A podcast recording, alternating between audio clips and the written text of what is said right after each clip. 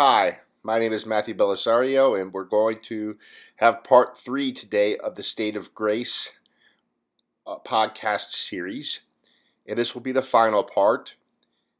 The first two parts we went over, the first part we went over was what we see as the problem, the problem we face in the culture and in the church, kind of outside of ourselves, right? And then we went and we took a look at what the actual underlying problem was. And then in the second part, we offered a solution of the rosary. And in part three, we're going to continue on offering a solution. And we're going to take a look. It's going to be broken into three little pieces here this podcast, the third podcast. And I'm going to try to keep it at 30 minutes. So I'm just going to dive right in. The first part here is going to be on Our Lady, which kind of ties in to the rosary. We talked about the importance of the rosary and it how it wasn't an option for Catholics to pray, that it really was something that we should all be praying daily.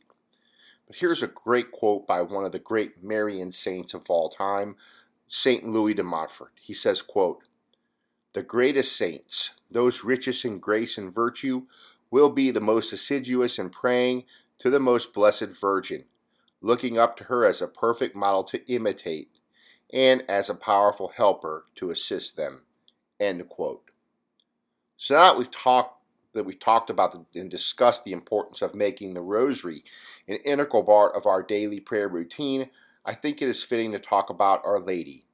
And there really is never too much attention that we can give to our Blessed Mother, for she leads us directly to her Son. She is the most perfect creation of God. She is crowned as the Queen of Heaven. And as we know, no one is higher than the queen other than the king. Now, there's a lot that can be said about our Blessed Mother, and I can't even scratch the surface on this podcast because she is so wonderful, and we can really never give her enough honor. And uh, that's not making her the, the, the, fourth person of the, of the Blessed Trinity, so don't mistake me there if you're a Protestant out there listening. Um, but she is the greatest created creature of God, above all the angels, even. And that is really why Satan, one of the reasons Satan has great disdain and fear of our Blessed Mother. He has great disdain because she was never touched by sin. She was never in his hands, never in his grasp once. And he's afraid because he cannot overcome her protection and she is a human being and she's not an angel. So, by order of creation, human beings are naturally lower than an angel. But the grace that our Lord gave our Blessed Mother puts her above all the angels. So, one thing I would propose is that you have a healthy devotion to our Blessed Mother, not only through the Rosary but just in everyday devotion. We should know that all graces, in some way, shape, or form, come to us through the Blessed Virgin Mary. Uh, in our times, she is playing a unique role, I believe. And her role in crushing the devil is more heavily recognized now than in the past, and our Lord has designed it that way. Now, note also the use of her title in Scripture.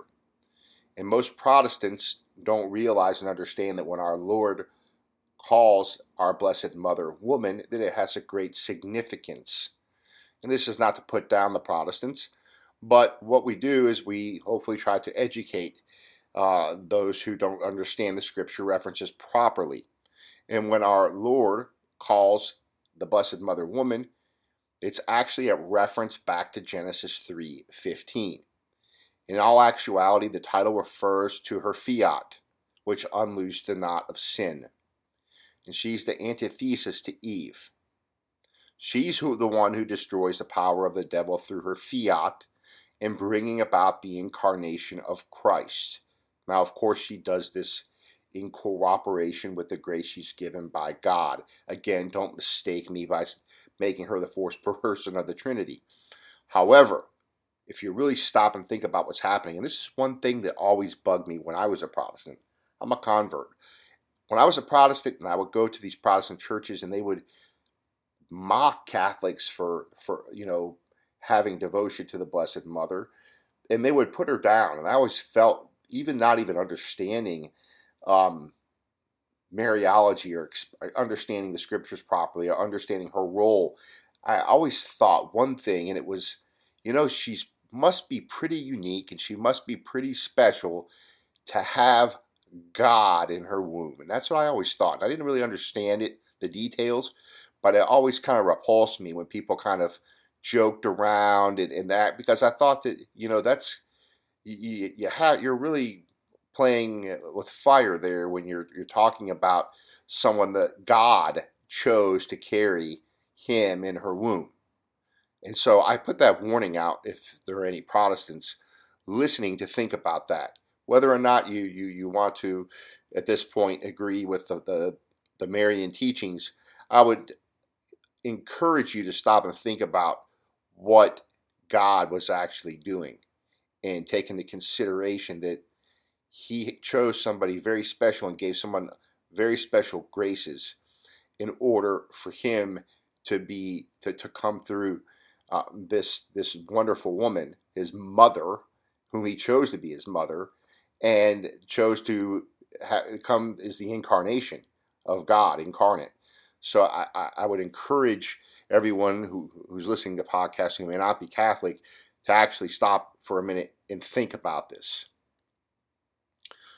But throughout history, we see our, our Lady kind of coming more and more into view as the one united to Christ who crushes the head of the serpent. Again, go back and look at, at, at Genesis.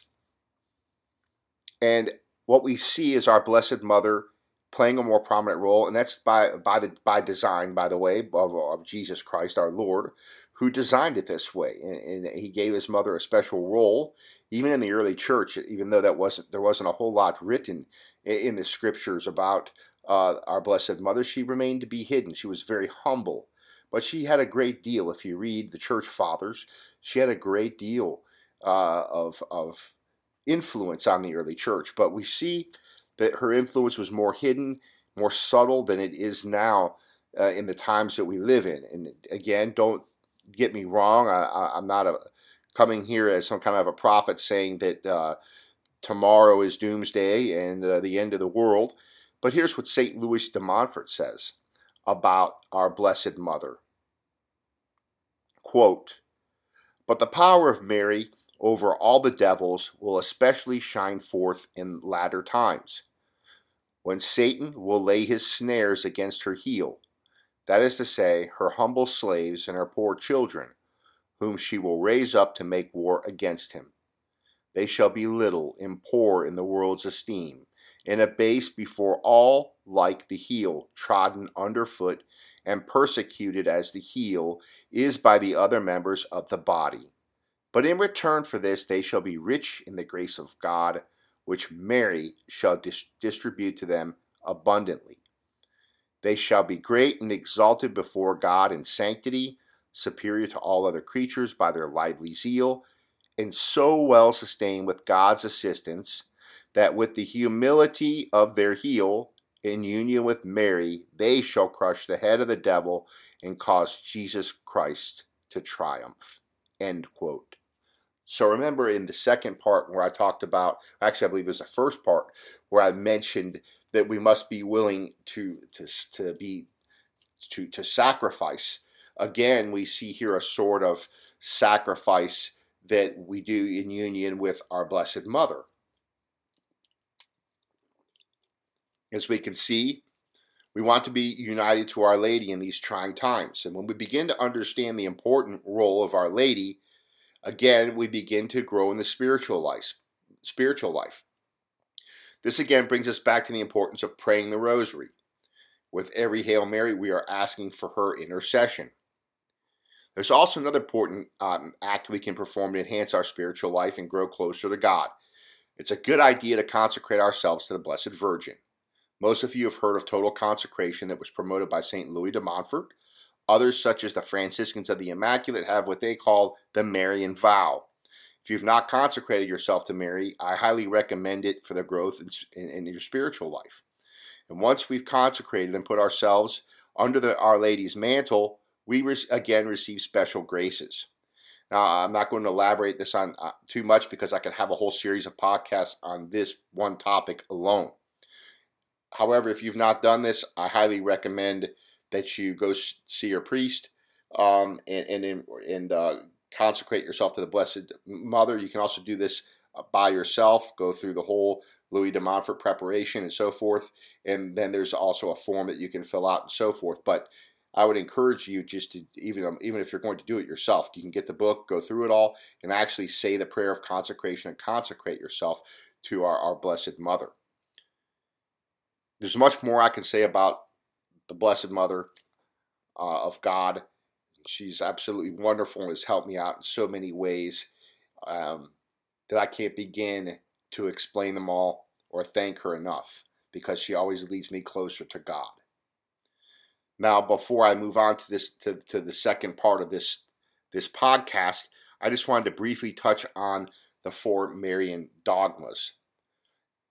The first one is the divine motherhood. This was defined at the Council of Ephesus in 431.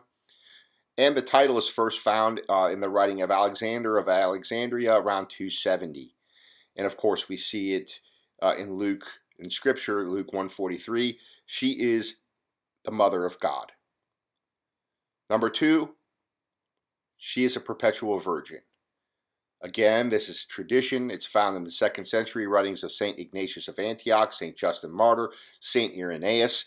All the church fathers attest to this. If you don't believe this, you're you're you're in you're a heretic.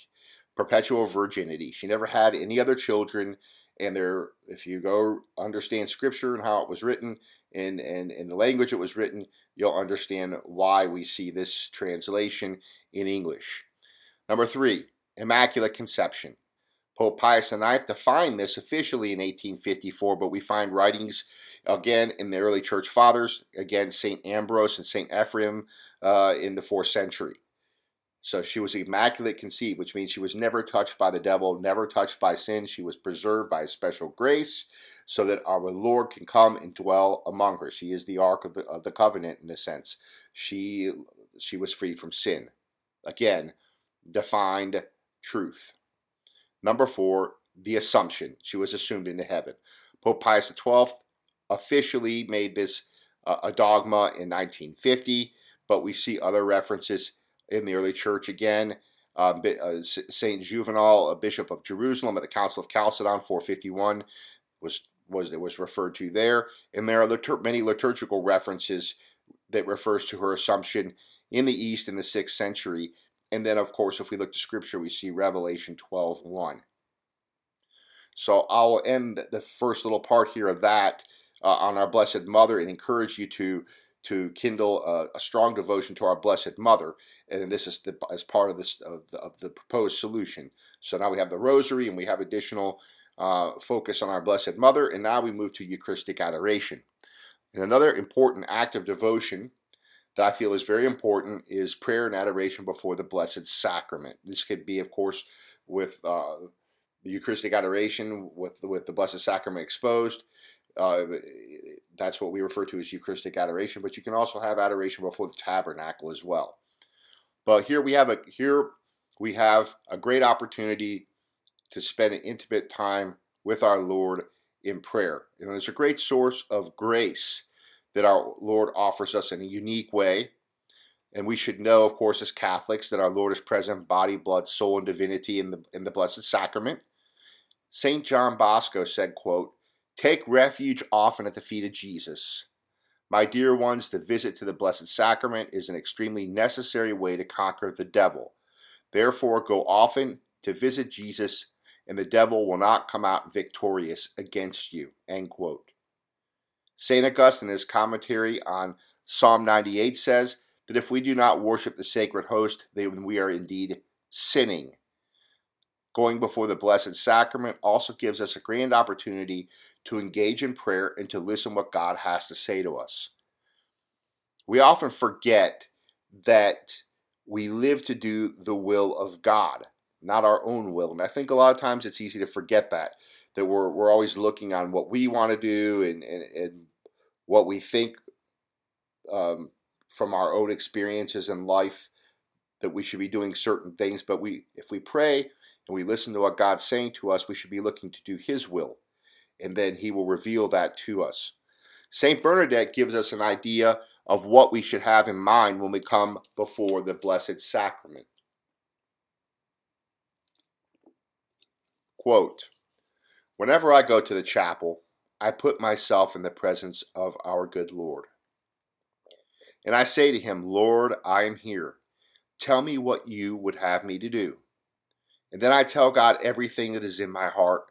I tell him about my pains and my joys, and then I listen. If you listen, God will also speak to you. For with the good Lord, you have to both speak and listen. God always speaks to you when you approach him plainly and simply. End quote. I think that that advice is uh, very good advice, and we probably do usually a lot more talking than we do listening. Now, most of you probably know that Fulton Sheen used to spend an hour a day before the Blessed Sacrament. He said that that was the, the, the best thing that he could do every day. Of course, you know, probably from saying Mass and, and receiving our Lord in the Eucharist, but he said as far as the time that he spent during the day, his free time, that his best time was spent before the, the, the this Blessed Sacrament.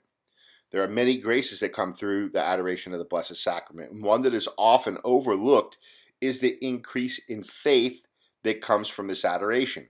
And Cardinal Raymond Burke says, quote, the failure to participate in Eucharistic adoration is a sign of the loss of the Eucharistic faith. End quote. So we should all believe that Christ is truly present. Yet, when we come, we bow down before the Blessed Sacrament. It increases our faith in this reality and affords us to receive our Lord in the Holy Eucharist more firmly.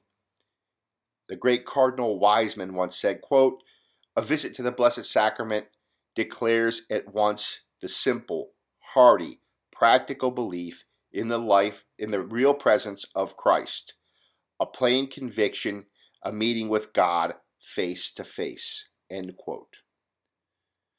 Finally, we must remember that time spent before the Blessed Sacrament is worth more than almost anything else we could be doing, say, on a Friday evening. St. Gabriel Possenti said, quote, There is more sweetness in one hour of prayer before Jesus in the Blessed Sacrament than in all the world's crowded theaters, in brilliant drawing rooms, in giddy diversions, and social gatherings. End quote. So I would highly recommend that you spend some time before the Blessed Sacrament when you can, and that will also enrich your spiritual life and draw you closer to Christ. Finally, I want to end this third part of the podcast by recommending that you do spiritual reading. So we must not we must enrich our, our faith with with spiritual reading and meditation as well as these these other things that I've talked spoken about. Of course, I haven't talked spoken about the mass and things like that, and of course, that's kind of one of the prerequisites that I talked about um, uh, in the in the first podcast that you need to be going to mass and receiving the sacraments and so forth. And again, I could do a whole series on just the importance of going to mass. But here in this three part series where I'm proposing this solution that we can kind of do on our own, um, this uh, third part here is Lectio Divina or, or spiritual divine reading is really the direct translation. First and foremost, this means reading and meditating on sacred scripture and the spiritual writings of the saints. So, no, the Protestants don't have a lock on reading Scripture. The Catholic Church actually gave us the Scriptures, and we as Catholics are expected to read and meditate on Scripture. That's a Catholic thing. And it's also important to read the lives of the saints and the early church fathers as well. It's very important for you to carefully choose what you read. And this is my personal opinion. And I always try to tell you when it's my personal opinion versus taking something, lifting something from one of the saints or um, so forth. My personal opinion is that most of the modern Catholic books on the market are dangerous for our faith. And so it's my recommendation that you stick with the classics and the authors who have been formed in, in the scholastic sense, uh, such as Thomism or the traditional spiritual writings. And of course, you, you a lot of you know what they are, and uh, I will I will recommend just four here because there's so many that that you can that you can read that you could possibly never read them in a lifetime before you even get to the new books. And I'm not saying that every single new book out there is no good and to not give it a chance, but there's so much garbage out there.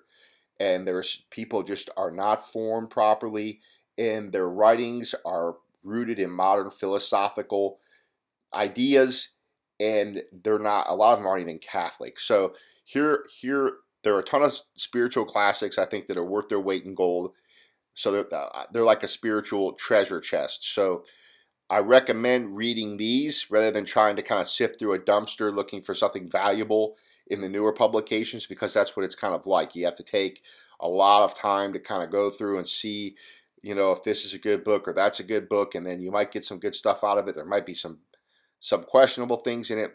Well, if you go with the older books, you're not going to have that. It's going to be like opening a treasure chest, and everything you pull out of that treasure chest is going to be great stuff.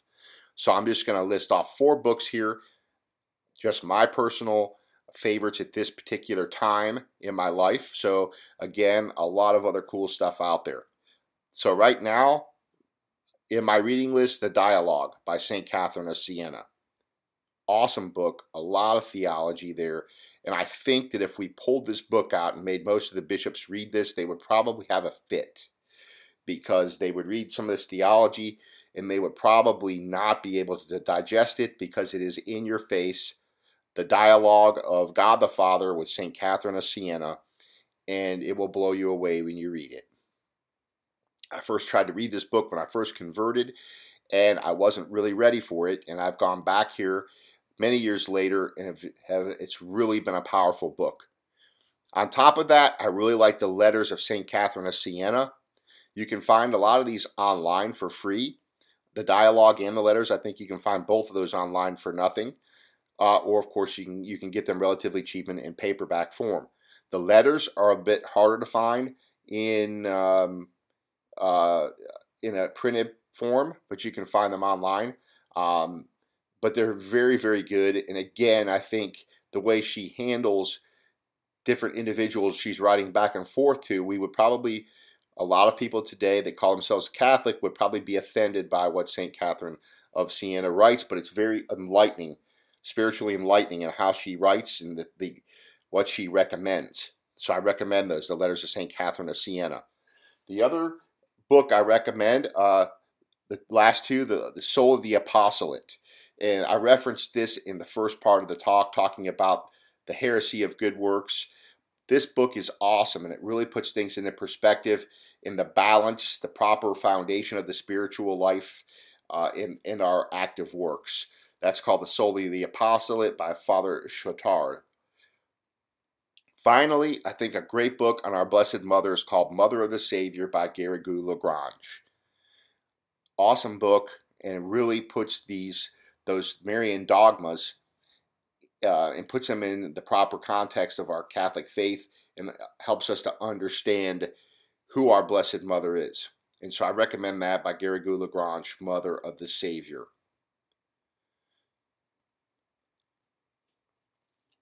I'm going to end by a quote from St. John of the Cross. And I think it kind of sums up kind of what this what this podcast has been about. And and it's I've really tried to drive the message home that we need to have a strong spiritual life before we go out and try to do all kinds of things. So and, and, of course, I'm not referring to your daily duties. I think we talked about that as being a mother or a father or the work we have to do or, or, or those types of things. I'm talking about the things that we do as Catholics, things that we do in concerning the faith. And what we're going to actually spend our time doing has to be rooted in the foundation of a lot of prayer and devotion. St. John of the Cross I'm going to use a quote here from him to kind of close this three-part series.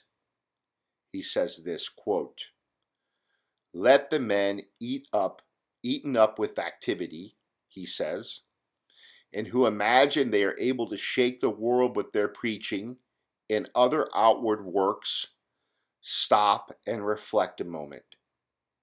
It will not be difficult for them to understand that they would be much more useful to the church and much more pleasing to the Lord, not to mention the good example they would give to those around them if they devoted more time to prayer and to the exercises of the interior life. End quote. Thank you very much for joining me for this third podcast called The State of Grace.